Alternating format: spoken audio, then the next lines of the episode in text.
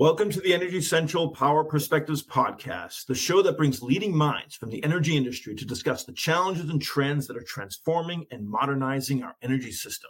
And a quick thank you to West Monroe, our sponsor of today's show. Now, let's talk energy.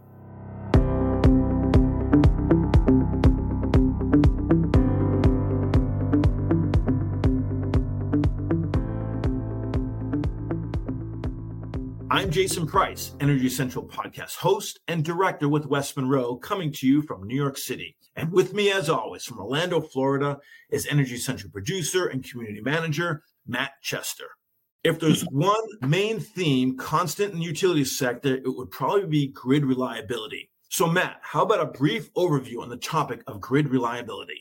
Sure, Jason. The, the headlines have come over and over in the past few months and, and have really painted the picture from fuel shortages in Europe to extreme heat in Texas, threats of wildfires and other disasters looking to interrupt the grid, customers are more conscious than ever that flipping on the light switch isn't necessarily automatic when something might go wrong.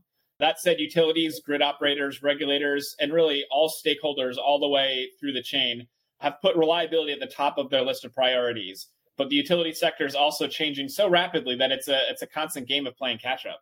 That's helpful, Matt. But rather than always playing catch up, our guest today is looking to take a leading position and looking more forward in some unique ways. We're being joined today by Jeff Syphers, the CEO of Sonoma Clean Power. Jeff has held this role for nearly a decade, running the default public power provider for Sonoma and Mendocino counties in California. As CEO, Jeff has championed the parallel goals of pushing towards a 100% renewable grid 24 7, but also recognizing the challenges that this creates in the world of reliability. He doesn't think you have to sacrifice one to achieve the other. And so we're eager to pick his brain on these topics. Jeff, thanks so much for being here and welcome to the Energy Central Power Perspectives podcast. Thanks for having me on, Jason. So, Jeff, let's just jump in. So, in California, we've heard so much this past summer about the constrained grid, especially during afternoons and evenings during the hottest portion of the year. We've had guests talk about spare margin and the risk we face by hastily shutting down and not adequately replacing our generation. But it seems like everyone is working hard to address this head on. But provocatively, you know that you are not working on it. So, my first question to you is why not? And what are you doing differently? Well, obviously, there's a lot of work to do to solve summer reliability, but I think my point is we know how to solve that problem. So, solar with batteries is really going to go a long way to addressing the evening peaks that happen after sunset. And so, just this last summer, we dispatched several thousand megawatts of battery storage, and that is way, way up over the year before. And just like everyone else, Sonoma Clean Power is constructing a lot of those resources as well to contribute to those solutions. And I think my point is, though, because the solution for summer reliability is in motion, I'm really entirely focused on working on the next major reliability problem because we don't have much time to solve it. And if you think about the direction California and frankly the world is going with more and more solar, more batteries, more wind, and trying to shut down our fossil gas peakers. And you add on to the fact that our new peak uh, load is going to shift into the winter at nighttime for California in just five to 10 years because all those batteries offsetting the summer peak and because of using heat pumps to transition away from fossil methane gas for heating, we're going to see a winter peak. And solar with batteries doesn't work so great in the winter because solar, when it's dark for three weeks, can't charge the batteries. And the batteries might only last four, six, eight hours. They're really not going to run through those long winter periods. So, what I'm working on is winter reliability and especially the nighttime. And that's going to take a lot longer to solve than summer reliability. And we need to work on it now. Yeah, absolutely. And this is also a national trend, by the way. I mean, we're seeing this also on the East Coast. So you're looking to leapfrog to the next challenge, which is really, you know, along the lines of winter reliability, as you describe it. So talk, let's talk a bit further about winter reliability and how is this different than summer or any reliability? And what are you seeing happening now that we're in the, given that we're in the winter season in the United States? So it's those long periods with low solar output that makes winter reliability such a tricky problem. And historically, California hasn't invested much in the last several decades in baseload renewables, but that's the part that's going to have to change. So things like offshore wind and geothermal are going to have to scale up and pretty quickly. Those are complex construction projects that require transmission and, and a lot of resources. And so other resources like biomass, biogas, long duration storage, they're probably going to play a part but the majority of solving the winter problem, at least here, looks to be offshore wind and geothermal. And so, you know, if we don't tackle those issues now, core question, we'll forever be extending the operation of the dirtiest gas power plants because that's our that's our backup, right? So we just extended our one nuclear power plant for five years, and we are continually extending, including exempting environmental review, the operation of gas peaker plants. And so given that that's not so great for air quality or the climate or frankly social justice because a lot of those are in neighborhoods it's a pretty core objective of ours to go after geothermal and offshore wind. Yeah absolutely. All right so you kind of answered my next question which is really around uh, what are some of the solutions you're looking at? So if you could perhaps maybe elaborate on the process and then what's the feedback been like from your customers? Yeah so we're really narrowly focused on geothermal development because we have the world's largest resource in our territory. So obviously we need to be working on that. So before I get into that though, we are watching efforts in Humboldt County just to our north to construct four and a half gigawatts of offshore wind up there. And we're, you know, working to partner with them to ultimately have some offtake agreements to make those projects economic. But back to geothermal, our goal is to construct, to essentially double the amount of geothermal coming from the geysers complex area and around it without adding much new water requirements. And that's one of the, the really complex parts about geothermal is, you know, how much water needs do we have in the drought starved West? So one of the things we did to solve that is we launched a partnership and we call it the Geothermal Opportunity Zone. And so it's a public private partnership where we've got uh, private companies working with two counties, Sonoma and Mendocino counties, to explore and find opportunities for extremely low water or even zero water geothermal power. An example of this is Eavor. It's a Canadian company, and they have a technology called Advanced Closed Loop. And what it does is they actually drill two wells and far underground, sometimes more than a couple miles underground, those wells meet at a point and so you have an injection well and a steam collection well, but you're able to collect all the steam, condense it, and re-inject it. So you have essentially a closed loop system instead of uh, needing lots of water. And there's another company called Cyrq, and they do something pretty cool. Uh, they have a, what they call a box of rocks, where they take the geothermal steam at the solar hours when you don't need the power and they use that steam to heat up their box of rocks on the surface, which is essentially shipping containers full of sand and rocks. And then they use that heat during the peak hours when you want the power to superheat the steam and increase the output. So solutions like that that don't add new water needs are really what we're looking for. But I don't want to overlook the fact that solving this big problem also includes going way back to basics like low income housing retrofits and building insulation and anything that cuts heating needs in particular and lighting is going to be a big value.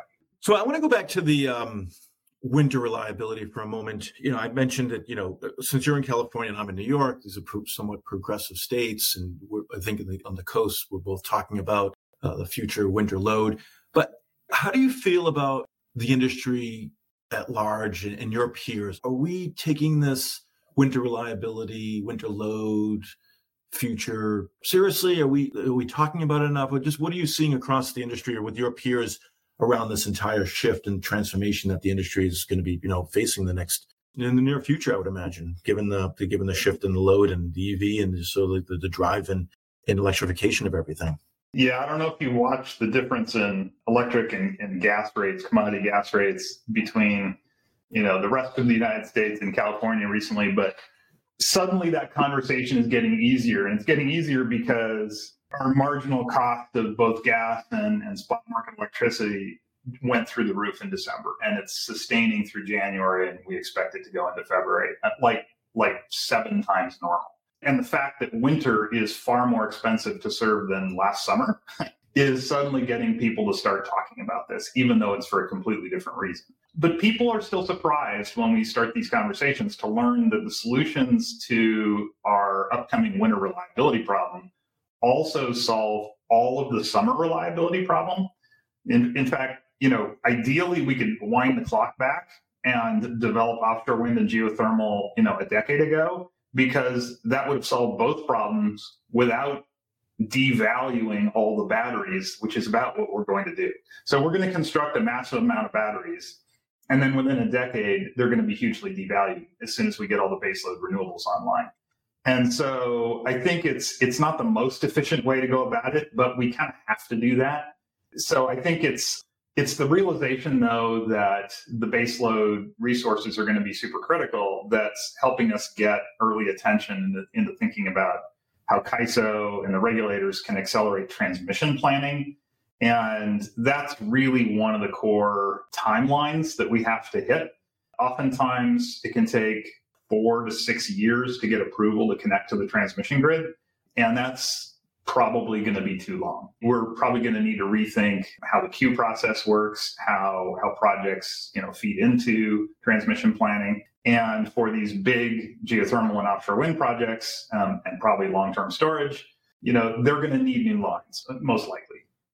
That's helpful. Thank you. So, share with us, for those who are not familiar with Sonoma Clean Power, you know, what are some other challenges that you're facing? Uh, what are you doing about it? And just, you know, share some of the maybe successes that you've overcome, either short term or or near term. You talking about with power supply, or are you talking about general? You know, I'll leave it to you. I would love to hear more about you know anything with power supply, whether it's uh, solar and storage, or you know, it could be something that's more general. I'll leave it to you to, to answer that. Yeah. So one of the things that we're working on is trying to think about the load side of this problem. So obviously, we need to supply power when customers need it, but utilities are actually pretty influential in policy and in technology adoption when it comes to affecting how big loads are and where they occur and when. And the when is really becoming the key question. It used to be when when everything was served by coal and gas, you could just ramp those plants up and down pretty easily to meet whatever load appeared whenever it occurred. But the grid's kind of upside down. So it used to be we forecasted load and we dispatched supply. That's flipping. So we're now forecasting supply because it's renewable and it happens when the sun shines and the wind blows. And we're dispatching load. And so one of the things we're doing to make that work is we're shifting our thinking about electric cars. So before we were just promoting electric cars flat out because of their ability to cut emissions and to really help us, you know, just decarbonize the system and shift over to cleaner electricity. Now what we're doing is, is thinking about when they're charging more we, we were giving away, and we've given away several thousand free home chargers, and that was very popular. But it was kind of encouraging charging at home at night, and the rate structures still kind of encourage that. But what we're learning is it would be vastly better for the grid if electric cars were charging during solar hours, except in the two hottest months of the year. So if we can have places where people can charge at work that strongly encourages charging between about oh 11 a.m. and 3 p.m. Those kind of hours, we can actually have a dispatchable resource because if you have a parking lot full of chargers, you can have a single transformer with a controller on it that you can ramp up and down or just shut off during a flex alert. Or you can also just by accident, you know, have solar coincident charging when the grid has plenty of capacity. So we're really focused on workplace charging right now. And it's a new frontier because there hasn't been a lot of effort on trying to shift the bulk of charging to work. Most people still do most of their charging at home. So that's going to be a big experiment. And um, one of the things we're working on. Interesting. All right. You know, you're in the C suite. So for our listeners, share with us what is the process you go through from, from a planning standpoint? You know, you've got a lot of short term and long term needs. You've got a lot of fires to put out, and I mean that both literally and figuratively, being in California. So, you know, share with us if you can a little bit of um, how you approach the planning and the position that you're in. We actually have several different planning teams. The core team is, we call planning and analytics, and they're in house and they study our sources and loads and constantly are working toward achieving a better match between sources and loads. But they have to integrate their work with our programs team that is largely responsible for dispatching all our demand response programs and our virtual power plants. And they also have to really integrate with our procurement team on what resources we're buying and when, and also statistically how many of those resources are actually going to come online. And then we also have a risk team that looks at how we're addressing all kinds of different situations related to how fully procured are we and how exposed to the market are we. So that all those things integrate we obviously be planning on the, the integrated resource plan cycle, which is typically looking out about 10 years. Depends on what you're looking at. Sometimes we do a 20 year look, but often we're finding that in today's fast moving market, 10 is about as long as is useful. And so last year, one of the big things we, we did is we made the strategic decision to base all our procurement on the true CAISO system-wide hourly impacts on carbon instead of our the state's current regulatory system, which essentially credits utilities for putting renewable energy onto the grid, whether or not it reduces emissions. And let me explain that. So if you're putting solar onto the grid when all of the thermal units are running at minimum, then you're offsetting other solar. You're essentially curtailing other solar or you're being curtailed. And so what we're trying to do is look at what's actually happening on the grid every hour, what we're putting onto the grid and taking the emissions value of that. So it definitely forces us to design both our short and long term portfolio very differently. And it really changed our perspective about resource types. We went into the exercise thinking we were going to go really giant on short term storage for all the reasons that everybody else did, which is summer reliability. And we came out of it trying to figure out how to just enough short term storage. This is the four hour battery types. And the reason is by the time we've finished out our 2030 development of geothermal, we're going to not need most of the storage we thought we were going to need. And so that was an important realization. So, you know, it, to not over construct and, and essentially get into long term costs for customers that we can't utilize. So that, that's one example of how we plan. That's great. And Jeff, you know, I really appreciate the insight you, you bring. It's always fun and interesting to hear what the smaller providers are doing too, the, the innovation and the thinking and the planning. So thank you so much for sharing your insight. Uh, I want to give you the final word, but now have what's called our lightning round, which is just a, a series of questions uh, that call for a one word phrase or uh, answer. And it's basically to help us learn more about you, the person, rather than you, the professional. So, are you ready? All right, sure. Okay. Is there a favorite app that you can't live without? Okay, iBird, because I'm a birder, so I, I have to look at birds a lot and figure out what I'm looking at. okay. What is your favorite holiday? Hmm. I think Passover what fictional character would you love to invite to a dinner party you're hosting? Hmm. Can I do one that's fictionalized but based on a real person? Go for it. All right. Frank Abagnale from Catch Me If You Can. I like that. what would be an alternative career path if you hadn't found yourself in the energy industry? Oh, that one's easy. When I was in high school, I was really wrestling with being a physicist or a machinist. So, machinist. I absolutely love using a mill. It's one of my favorite tools. So, okay. And what are you most passionate about? About anything? uh, hmm. The Asian board game called Go. Oh, interesting. Big strategy guy, I guess. I'm okay.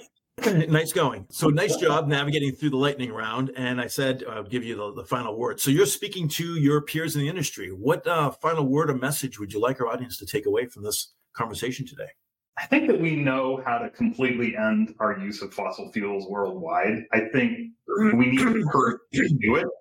And I think that's where the challenge is. You know, do we have the courage to have the hard conversations about what's in our way? Because sometimes it's ourselves sometimes it's our own objectives are kind of misguided or our environmental laws are blocking the best environmental solution or you know, things like that. We, we need to examine all that and and uh, make sure we've got the courage to unpack this problem and then move quick. That's great. Thank you for sharing those thoughts. And thank you again to you and your team for helping put this together. I, you know, this, this conversation is long overdue, and I'm sure our audience is going to appreciate uh, all the message that you've shared today. And I encourage them to leave questions and comments. So until then, though, thanks again for sharing your insight with us on today's episode of the podcast, Jeff. My pleasure. Thanks for having me. Fantastic. And you can always reach Jeff through the Energy Central platform where he welcomes your questions and comments. We also want to give a shout out of thanks to the podcast sponsors that made today's episode possible. Thanks to West Monroe. West Monroe works with the nation's largest electric, gas, and water utilities in their telecommunication, grid modernization, and digital and workforce transformations. West Monroe brings a multidisciplinary team that blends utility, operations, and technology expertise to address modernizing aging infrastructure, customer experience, advisory on transportation electrification, ADMS deployments, data and analytics, and cybersecurity. And once again, I'm your host, Jason Price. Plug in and stay fully charged in the discussion by hopping into the community at energycentral.com. And we'll see you next time. Energy Central Power Perspectives Podcast.